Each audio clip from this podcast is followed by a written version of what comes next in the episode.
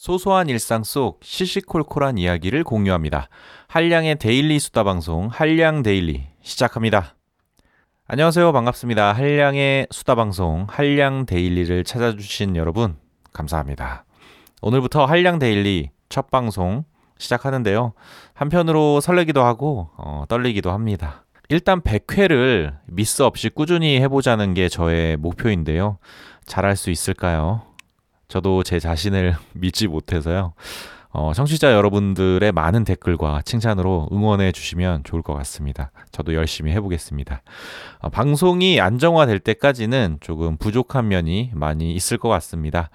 어, 그럴 때마다 어, 여러분들의 피드백 많이 기다리고 있으니까요. 어, 조언도 많이 해주시면 좋겠습니다.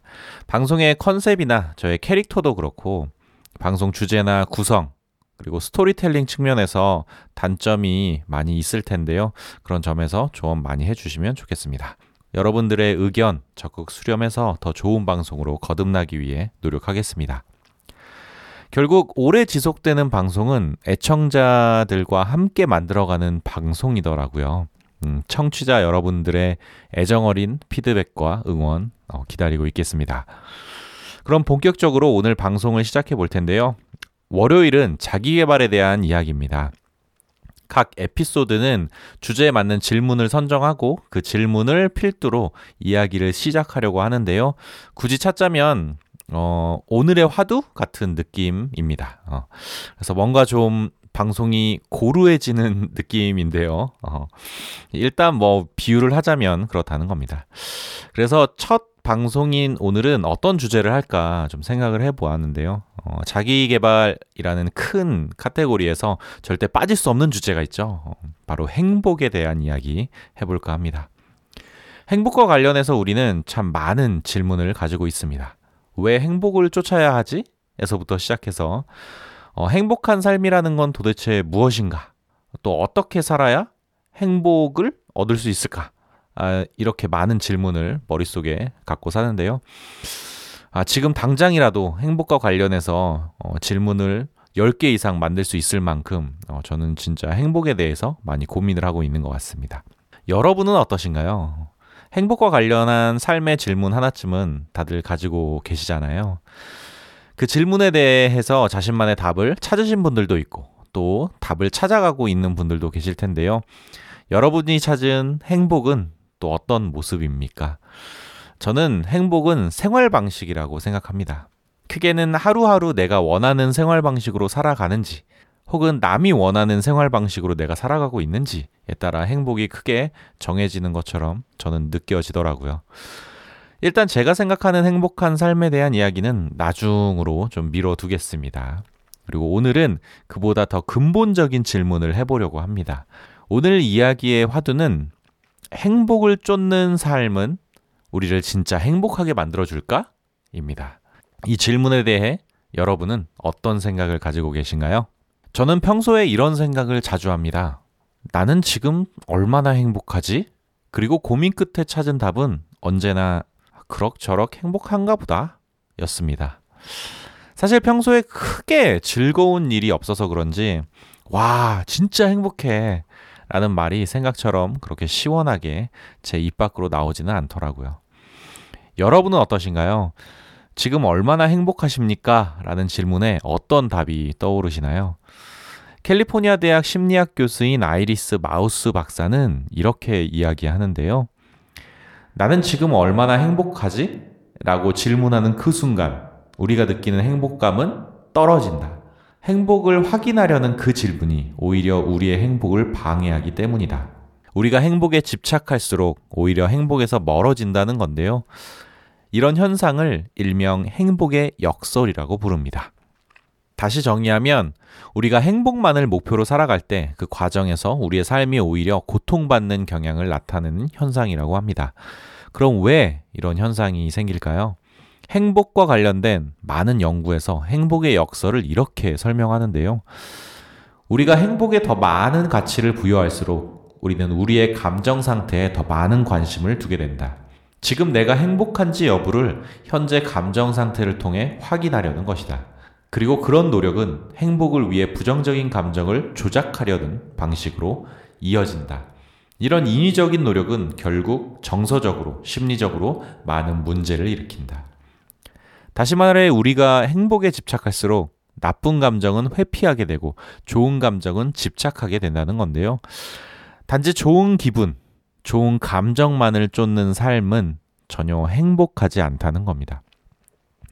오히려 현실의 다양한 감정을 수용하지 못하고 왜곡하면서 많은 문제를 야기한다고 하는 건데요. 결국 행복 자체만을 인생의 목표로 두는 삶은 역설적으로 우리를 행복과 멀어지게 한다는 겁니다. 그럼 매 순간 행복을 우선하는 태도가 우리의 삶에 구체적으로 어떤 영향을 주는 걸까요? 가장 큰 문제는 단지 행복을 확인한다는 이유로 우리는 현재 기분과 감정에 지나치게 집착하게 된다는 겁니다. 매 순간 행복에 집착하며 사는 사람들은 어, 자신의 감정을 실시간으로 모니터링한다고 하는데요. 자신이 행복한지 아닌지를 현재의 감정 상태를 통해 끊임없이 확인하는 겁니다. 예를 들어 이런 겁니다. 내 기분 지금 괜찮나? 난 지금 긍정적인가? 내가 왜 이런 기분을 느껴야 하지? 내가 화나 있나? 불편한데? 걱정스럽고 불안한 기분이 들어. 이 자리는 진짜 어색하고 편치 않은데? 같은 것들이죠. 자신의 감정 상태를 실시간으로 확인하는 습관은 우리가 일상의 즐거움을 온전히 느끼지 못하게 합니다. 이런 사람들은 기쁨과 즐거움의 순간에도 자신의 행복을 망쳐버리는데요. 기쁨과 환희를 만끽해야 하는 순간조차 자신의 감정을 확인하기 위해 주춤한다는 겁니다. 머뭇거림, 그 찰나의 순간, 한없이 부풀었던 기쁨과 환희의 감정들은 사그라들고 흩어져서 사라지게 되는데요. 매 순간 행복을 확인하려던 습관이 오히려 행복을 온전히 만끽할 기회를 날려버리는 겁니다. 그럼 일상생활이 아니라 공부를 하거나 일을 할 때는 어떨까요? 공부나 일과 같은 특정한 활동에 집중할 때 나타나는 최적의 집중 상태를 우리는 몰입 상태라고 부릅니다. 이 몰입 상태에 대한 경험은 다들 가지고 계실 겁니다. 몰입 상태에서 인간은 최고의 집중력, 높은 생산성, 그리고 창의적인 상상력을 발휘합니다. 그리고 이런 몰입은 개인의 성장과 행복에 큰 영향을 미친다고 합니다. 하지만 누군가에게는 이런 최고의 몰입 상태에서도 자신의 감정을 확인하려는 못된 습관이 불현듯 떠오른다고 하는데요.